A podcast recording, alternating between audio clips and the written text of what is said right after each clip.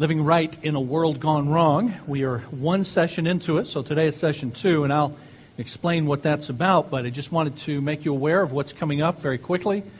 Uh, I encourage you to take a look at your program, the bulletin you should have received uh, last hour or this hour if you came for uh, 11 o'clock class. But uh, in there, you will find that tonight we have our home groups, and if you would like to be a part of a home group, you can find out where they meet by asking the folks over at the Information Center uh, before you leave. And then this Wednesday is the conclusion of our midweek program. As a matter of fact, we don't have our full complement of uh, classes. Those ended last week uh, for kids or adults or teens. The only thing com- coming up this Wednesday is the Derby for the Kids for Truth uh, Pinewood Derby race. And that's always a lot of fun. So if you have a, a kid who's entered in that, uh, there's a car you have to help them make to put in it and see if you can win a prize out of it. But it's fun whether you win a prize or not. So that'll be at Patrick Henry, where we normally meet for our midweek at uh, 7 o'clock. And I think if you have to register your car and all that junk, you got to get there early, like 6 o'clock. But the race itself starts at, at 7. One week from today is Mother's Day. So next week we will have a uh, Mother's Day themed message for our, our ladies to try to encourage and instruct them.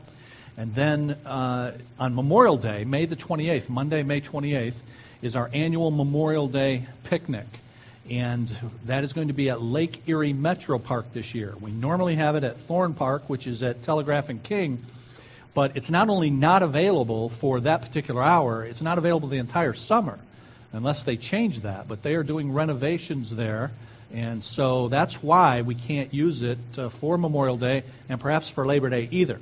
So we had to find an alternate location. Uh, Lake Erie Metro Park is where it is. That's uh, a bit east by the by the lake but uh, uh, uh, if you can make it, it's a nice place and we'll have a great time. And it's $5. That's the other downside. You have to have, pay an entry fee to get in. So $5 per vehicle. Living right in a world gone wrong. Why are we doing this series? Because we are in a world where all agree that uh, something or some things are, are wrong. And how Christians who are told in the book that God has given us that there is something wrong with the world. How we are to relate to that world has become has been a big problem for centuries. And it's been addressed in a number of ways and often in erroneous ways. And so, because the world is a mess, there is definitely something wrong. And because we are called by our God to remain in it and relate to it and because often Christians relate to it in incorrect, improper ways. For all of those reasons, I wanted to do a series of this sort living right in a world that's gone wrong. Now, what are the ways that Christians have, over the centuries, tried to relate to the world? Jesus said the way to relate to the world in John 17 is you're in it, but you're not to be of it. So, the world and its values and its priorities and its desires are the sphere in which you are to carry out what I, God, have told you to do. You're in the world. But you are not to be of the world. That is, the source of your values and your priorities are, is to be different. If you follow the teachings of Jesus, if you read those, they're to be radically different, at the root different.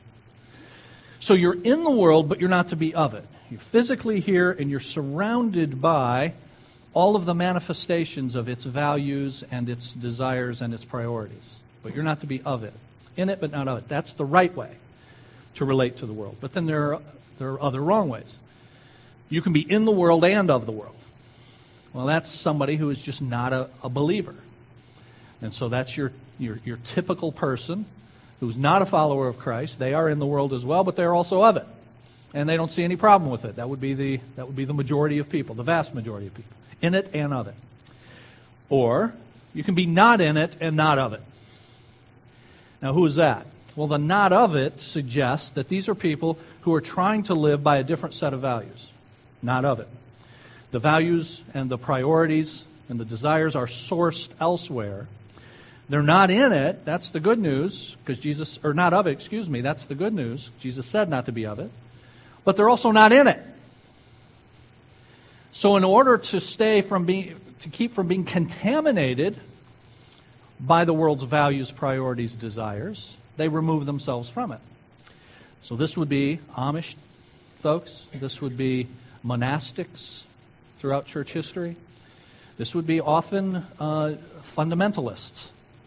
Uh, those of us who, uh, who have taken the call to be holy, that is, the word literally means set apart, from the world to mean being separate physically from the world. And that's a mistaken approach, but one that I'm very familiar with. I actually grew up with some of that, and some of you have as, as well. Jesus says you are in it, but not of it. Some, those who are not believers, are both in it and of it. Some up to be not in and not of. But then the fourth way to do it is to not be in, but of. And that is, we've got all our own separate stuff. You know, we've got, you got TV shows, we got Christian TV shows. You got talk shows, we got Christian talk shows. You got amusement parks, we got Christian amusement parks. You think about it. Christians have tried their best to create a complete parallel universe. You got your stuff, we got ours. We're not in it. But all that animates us, the desires, the priorities, the values, is very much the same. We've got our places and we got our stuff, so we don't have to hang around with you people. We get to hang around with the people we like and we identify with, but our values are very much like yours. That is, who is that? I say that's the majority of evangelical Christianity today. That our values are sourced in the world and we import those into our parallel, parallel world. So, the reason I want to do this series is there's something wrong with the world. Everybody agrees with that, but also because Christians have mistakenly tried to relate to the world over the years in the ways that I've talked about. There's only one proper way to do that, and that's to be, as Jesus said, in it and not of it. So all agree there's something wrong, but we don't agree on what that is. And here then, I'd like to continue what we left off with last week. We don't agree on what that is that is wrong. And here's why we don't agree it is because, and I want to give you three three areas, three reasons we don't agree. The first one is that unbelievers have no basis to know what's wrong. We don't agree with what's wrong. Here's why unbelievers have no basis to know. Now, I alluded to this last week when I talked about Christopher Hitchens. He's now dead uh, as of last year, but before he died, he wrote a book God is Not Great How Religion Poisons Everything. Makes everything worse. And uh, Hitchens uh, was in a debate, I told, uh, told you, with a, a fellow. He debated a lot of people, but Douglas Wilson was one of them. I know some of you looked up the debate online. And in the debate, Wilson pressed Hitchens on this very issue. You keep talking about things not being right, that religion makes things worse. You use words like better and worse. How do you know what's better and worse? On what basis do you say that? And Hitchens doesn't want to answer. He doesn't want to answer because he doesn't really have a good answer. He finally comes up with innate human goodness. That's his phrase. If you go and look up that debate, that's what you'll find him saying. Innate human goodness. That is, there's this common goodness that humanity has, and there's this general agreement about the way things ought to be. And that's, and that's the basis. And as you, as you challenge him on who wrote the book that tells us what innate human goodness is, he doesn't know, and all the stuff I said last week, Christopher doesn't know. So, one of the reasons we don't agree on what is wrong is because unbelievers don't have a basis for saying what is wrong. Now, I used Hitchens as an example. Let me give, use somebody else. Some of you may know the name Alan Dershowitz. Alan Dershowitz is uh, an attorney of some renown, Harvard professor, was part of the mid 90s Dream Team that was successful in getting OJ off the hook. Dershowitz. Uh, very intelligent, well spoken, quick, atheist. He was debating several years ago a fellow named Alan Keyes. Anybody remember Alan Keyes? The African American gentleman who ran for president on a Republican ticket. Didn't get very far, but a very conservative guy, uh, but also a very skilled debater. They debated the issue of whether or not God is necessary for morality. And Keyes said yes, and Dershowitz said no. During the debate, which I had an opportunity to watch, uh, Keyes at one point asks Dershowitz, Well, tell me, in your words, why the Holocaust was wrong. Now, this is cutting close to home because Dershowitz is Jewish, and he had relatives who were, who were killed in the Holocaust. And he, like Hitchens, it, when you're an atheist, it's hard to come up with a, a basis. But uh, he finally said, and this is a quote it violated conventional norms of morality. The Holocaust is wrong because it violated conventional norms of morality. Now, do you, perhaps some of you see the potential flaw in this. If I can get enough people to agree with me, let's say I'm Hitler, then what's conventional all of a sudden changes, doesn't it? What was conventional becomes unconventional. And the conventional norms of morality can then change, and now I guess it's okay. But this is the best that an otherwise intelligent, well spoken unbeliever can do. Something's wrong, but we don't agree on what is wrong because, one, unbelievers have no basis for knowing what's wrong. They complain about what's wrong. They talk about the way it ought to be, and who ought to do this, and who ought to do that, and why we Christians shouldn't impose our morality on them. But they have no basis for saying why we shouldn't do that, what morality is, or what immorality is. Unbelievers don't have a basis for saying what's wrong. Secondly, Unbelievers have no categories to decide between different kinds of wrong. No categories to decide between different kinds of wrong. Now, I already said they don't have a basis for determining what's wrong, but that doesn't keep them from doing it. They'll continue to say, as you must, certain things are wrong. Certain things ought not happen. It ought not be this way. Why not? Make something up. But having now said there are certain things that are wrong, they also suffer from the problem of having no categories to differentiate, decide between different kinds of wrong. Now, here's what I mean. I think we would all recognize that there, well, let me back up. I would say that there are things that I personally do wrong. And there are things, wrongs that are done to me. Two different categories. Things I do wrong and wrong that's done to me. But you're a, you're a poor, unwitting unbelie- unbeliever. How do you differentiate those? Where did you get categories for stuff that people do wrong and they're culpable for versus suffering that's imposed on me. Things that happen to me, things that are done, things that are done to me. Now I'll come back to that in a minute. But sin is meaningless. The idea of me being culpable for doing things wrong is meaningless apart from God.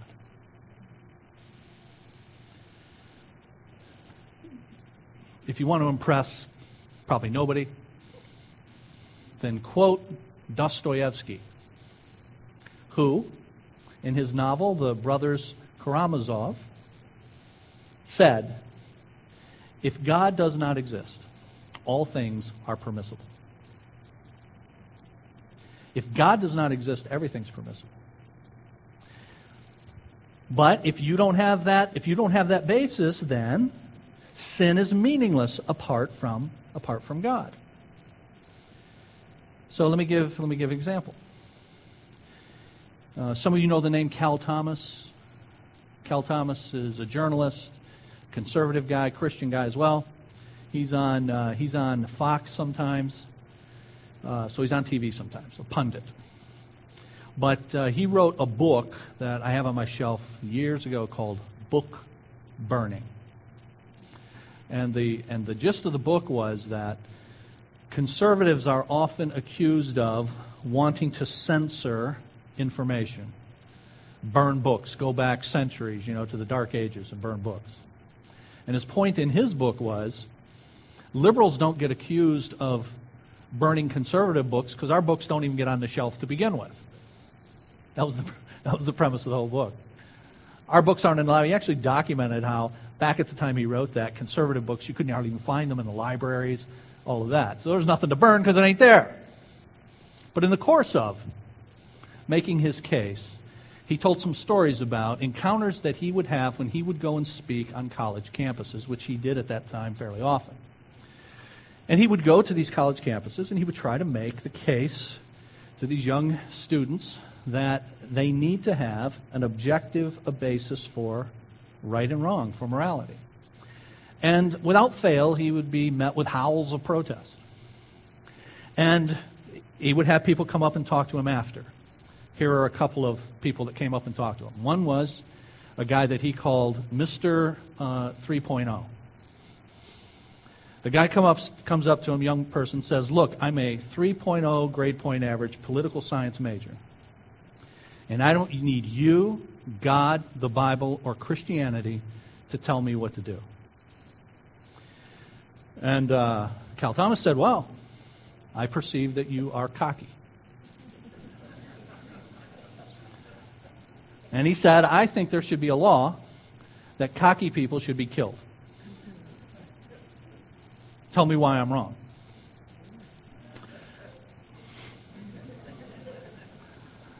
and the kid left. now, he would do that kind of thing, and he, another time he had a, a young lady come to him. And he did the same sort of thing with her. Why would it be wrong for me to take out a, a gun and, and shoot you? And she says, Well, that's against the law. He says, What if I can get enough people to agree with me that it ought to be the law, that cocky people ought to be, ought to be shot? And uh, he says, he says, in fact, you don't like my position. What's to keep you from killing me? You know, people kill Christians and they think it's a good thing to do. What's to keep you from? She said, I would never do that because it would violate my socialization process. And he said, Your what? My socialization process, which is the way I was raised. My parents taught me that that kind of thing is wrong.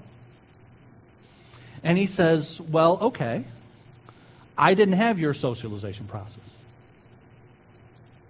And my parents didn't teach me that it was wrong to kill cocky people.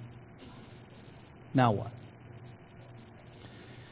Now you see, people make all sorts of claims about things being wrong. They're not the way they should be, it's not the way it ought to be. But without an objective basis for morality, they have no basis for saying so, that this is wrong, even though they believe so, and they have no categories for distinguishing between different kinds of different kinds of wrong. And so sin is meaningless apart from God. And so how now do I hold someone individually responsible for the wrong they do? What you did is objectively wrong. As a matter of fact, it's criminal because it's wrong. And we're going to throw you in jail. Now, just to show you the, the way this seeps into the common consciousness, this has always amused me, but more than amused me, it's bothered me. Think about the way people use the word sick. Sick. Now, here's the way the Bible uses the word sick you've got a physical malady. You've got pneumonia, you've got a broken leg, you've got a brain tumor, you're sick. But in a world that cannot differentiate between sin and suffering, categories of wrong, sick becomes flattened out. So, somebody who has extreme behavioral issues, forget the, the source of those issues for the moment. They just have extreme behavioral issues. You know, they're, they're skipping, a, a young person skipping school all the time. Or somebody who just goes and gets wasted on alcohol regularly, gets violent and, uh, and obscene in their language. And we say to them things like, how many, maybe you've said this, you've heard people say this. You're sick. You need help. Think about this. For me, if somebody's sick, I'm compassionate. You're sick. You're a victim. My daughter was sick for three days last week, home from school. Treated her like a queen, little princess. You ask her. I'm telling you. What do you want? What do you want to eat? Panera? You got it. I go to Panera. I'll do anything not to have to cook. Okay? I kiss her little cheek. She's on. Kim was on jury duty all week, and so I'm Mr. Mom, taking care of our little girl. So, what do you want? I, I get it for her. Why? She's sick. She's not here today. She still hasn't fully recovered. Now, I wouldn't think of her laying on the couch there going, You're sick. You need help. Get some help, will you? You think about it. You know, we laugh. People do it all the time. Because we got no categories for sin, sickness, suffering. And so stuff that used to be sin now becomes sickness. 1973, Karl Menninger, not a Christian, a psychologist, wrote a book called Whatever Became of Sin. That was the title. 1973, he saw where the trends were going. So we all know stuff is wrong in the world, but unbelievers have no basis to know what or why, no categories to decide between different kinds of sin. And then, thirdly, therefore, cannot develop a basis for ethics. Unbelievers cannot develop a consistent basis for ethics. So we, lived in, we live in a very, very confused world. And just think about, think about the horror of this. That you have people who would be in support of the right to choose to, in their words, terminate, in the Bible words, kill an unborn child. But will protest and even get violent over the mistreatment of a seal. Now, why? Because there's no differentiation. Humanity has just, you've just had more time. In terms of a qualitative difference between us and, and them, on what basis do you say that? I mean, on what basis do we say it? That God has made humanity special. Humanity alone is made in the image of God. There's a good reason, there's a good basis for special protections for human beings. let me just, I'll just throw this out there. I'm not trying to solve every ethical dilemma here. I'm just trying to make, make these categories clear to you. But you take euthanasia. Euthanize, thanatos is the Greek word for death and eu is the prefix for good.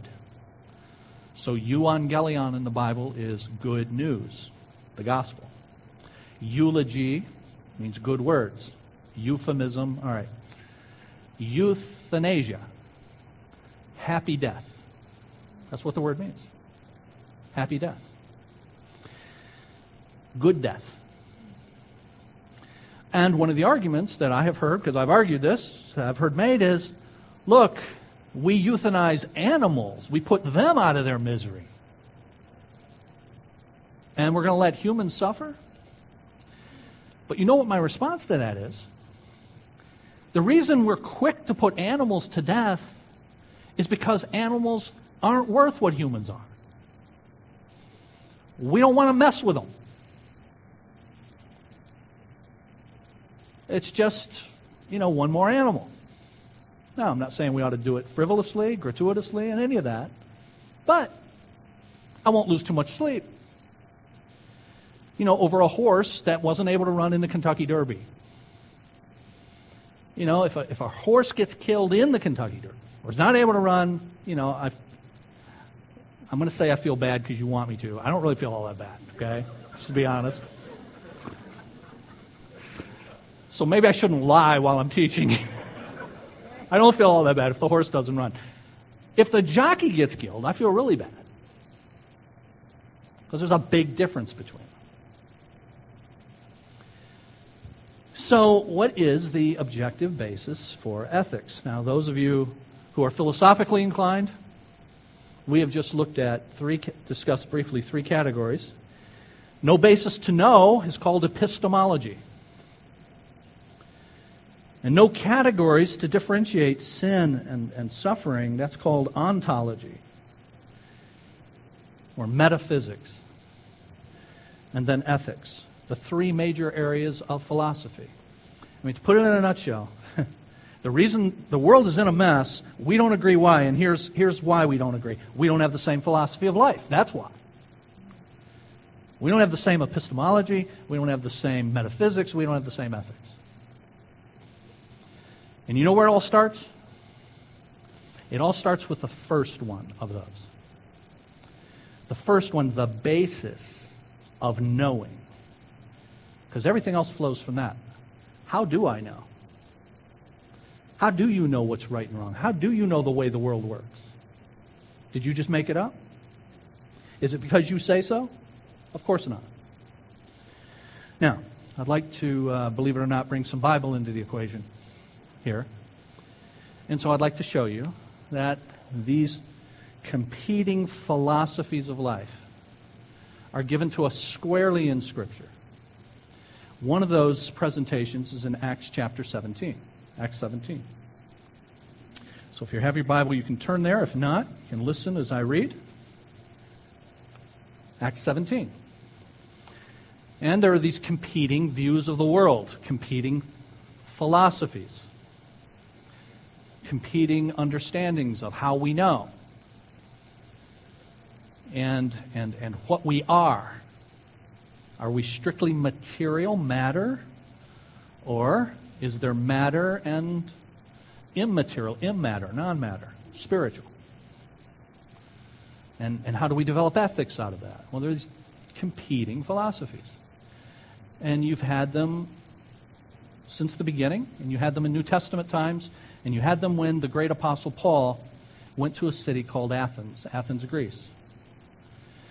Athens, Greece, of course, we all know, is the philosophical capital of the secular world. Now, I say the secular world. You ever, you, you all ever heard of a guy named Saint Jerome? Uh, he was a third century Christian, uh, early Christian. And he would get in these worldview philosophy debates, and he asked this famous question What does Jerusalem have to do with Athens? Do you know what he was saying? From Jerusalem, you get a completely different view of the world than you get from Athens. Different worldviews, different philosophies. So here's Paul of Jerusalem in Athens in Acts 17. And here's what it says in verse 16. While Paul was waiting for them in Athens. Now stop. Waiting for who? Verse 15. The men who escorted Paul brought him to Athens and then left with instructions for Silas and Timothy to join him as soon as possible. So, Paul has his entourage as he's traveling on his missionary journeys. They come to Athens. He is left in Athens, sends some men to fetch Silas and Timothy to join him. Verse 16 says, While Paul was waiting for them, that is, Silas and Timothy then, to join him in Athens, he was greatly distressed to see the city full of idols. Now, when it says he was greatly distressed, greatly distressed is a translation of a Greek word that literally means he convulsed. He had a violent, visceral reaction, physical reaction to what he saw in Athens. Greatly troubled, greatly distressed. It had a physical effect on Paul when he saw this. He saw the city full of idols. Now, as we're going to see as we read on, they had physical idols there, lots of them. So he sees them. And if you're not careful, this is what you'll do. You'll read that and you will place that at such a distance from us in 2012 that you don't see any application. But I don't do that. That would be a mistake. It is true that the city of Athens was full of physical idols. And 2012, Woodhaven is not. Physical idols. You know, we don't have statues that most of us bow down to, or most of your friends or coworkers bow down to, right? But make no mistake, my friends, Woodhaven is full of idolaters. Because idolatry, just stay with me, stay awake. Latria is a Latin word that means worship. And idolatria is worshiping an idol. And an idol is anyone or anything that competes for your affection with the true and living God. Now, how do I know that? Just jot this down. 1 John 5:21. 1 John 5:21 is the last verse in the five chapters of 1 John. 1 John 5:21, and that verse simply says this: Little children, keep yourselves from idols.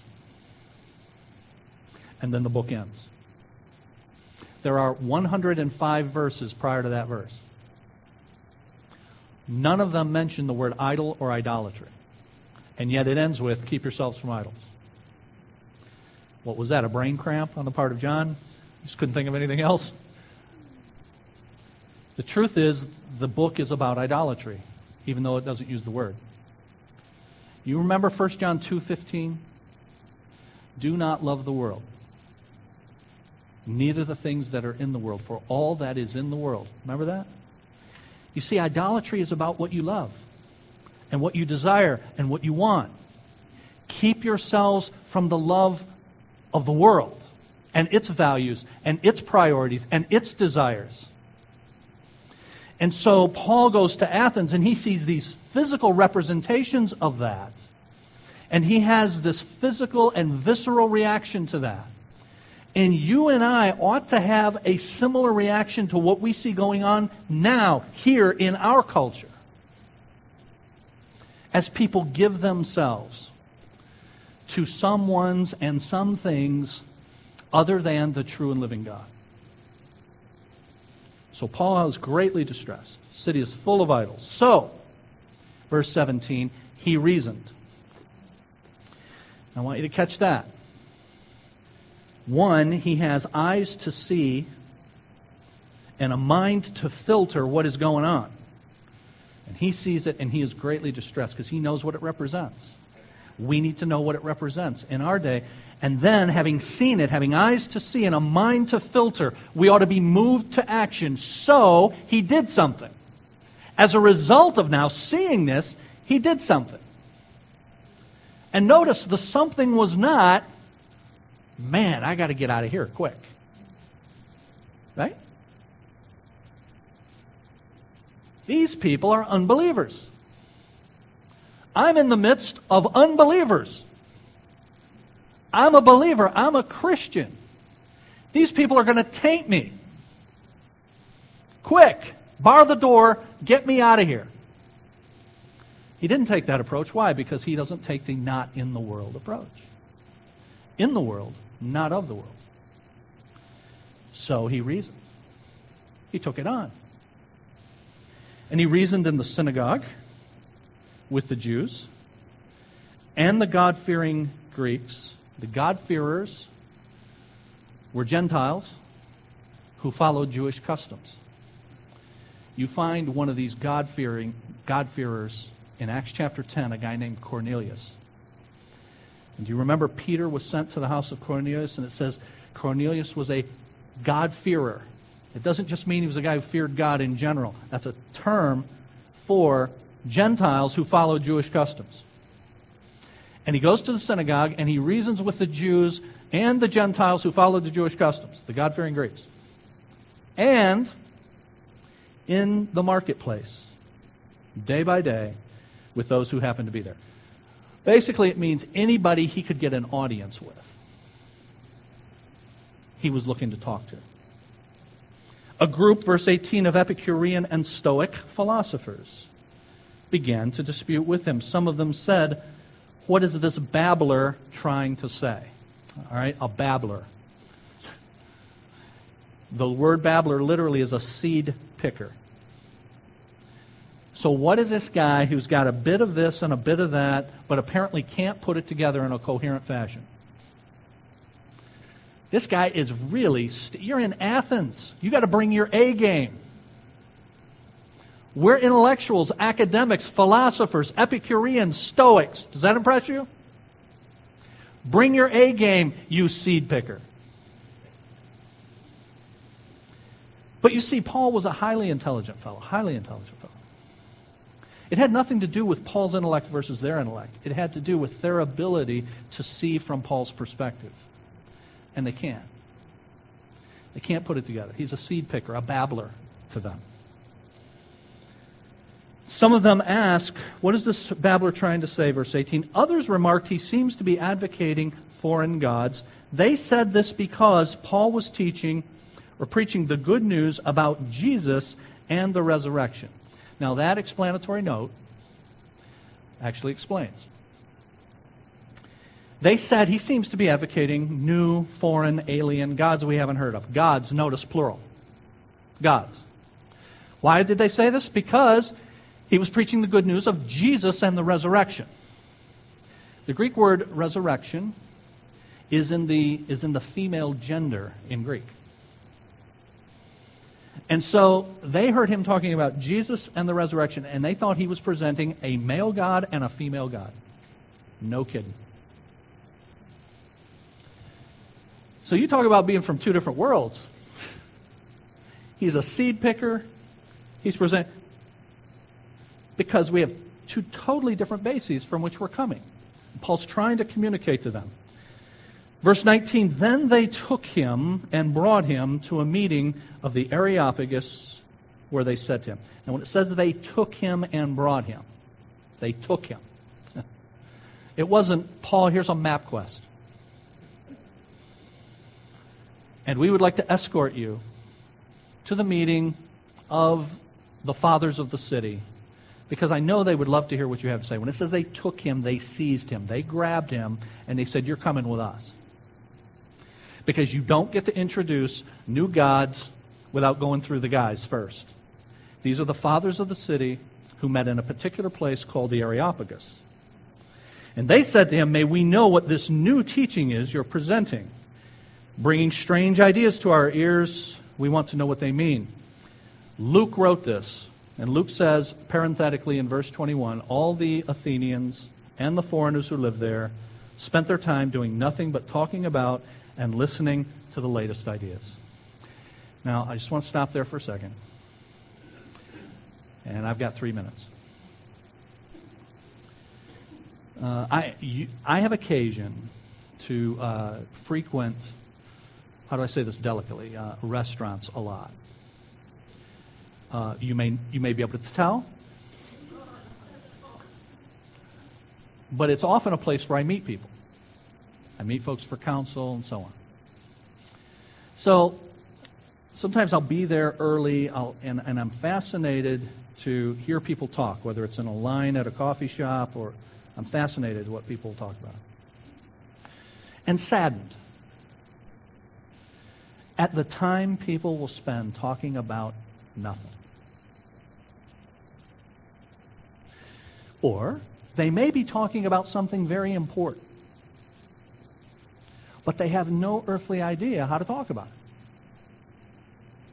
It's just me spinning my yarn and you spinning your yarn and your opinion versus my opinion.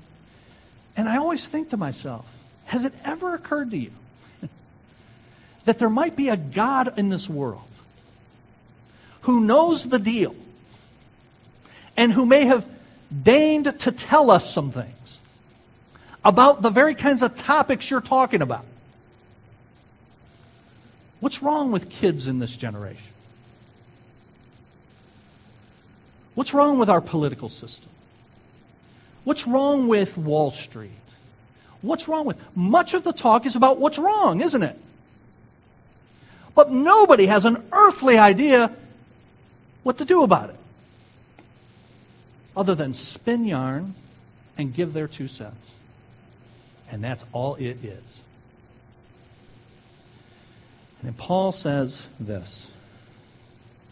Verse 22 He stood up and he said, Men of Athens, I see that in every way you are very religious. The word translated religious is superstitious. For as I walked around and looked carefully at your objects of worship, I found an altar with this inscription to an unknown God. We've got gods and goddesses for everything. In case we miss one, to the unknown God. Now, notice what he says, verse 23. Now that you worship as something unknown, I'm going to proclaim to you. That is not, that's not a compliment. You are devoting yourselves to something in ignorance. You don't know. This gets back to my first point epistemology. How do you know? You don't know. You have no clue. He's going to go on to tell them, show them that they have no clue. Because even some of your own, this is my word, clueless poets, verse 28, even some of your own clueless poets have said, we are his offspring. But you're the ones who can't put it together. You're the seed pickers. I'm going to declare him to you, and he begins in verse 24 with a beautiful three verses worth of saying, The God who made heaven and earth and everything in it. I mean, that's where he starts, baby. There's God first, and he made everything, and that includes you. And he does not dwell in temples made by hands as though he needed anything. For he himself gives all men life and breath and everything else. Yow! Scorching. You're responsible to him. He made you.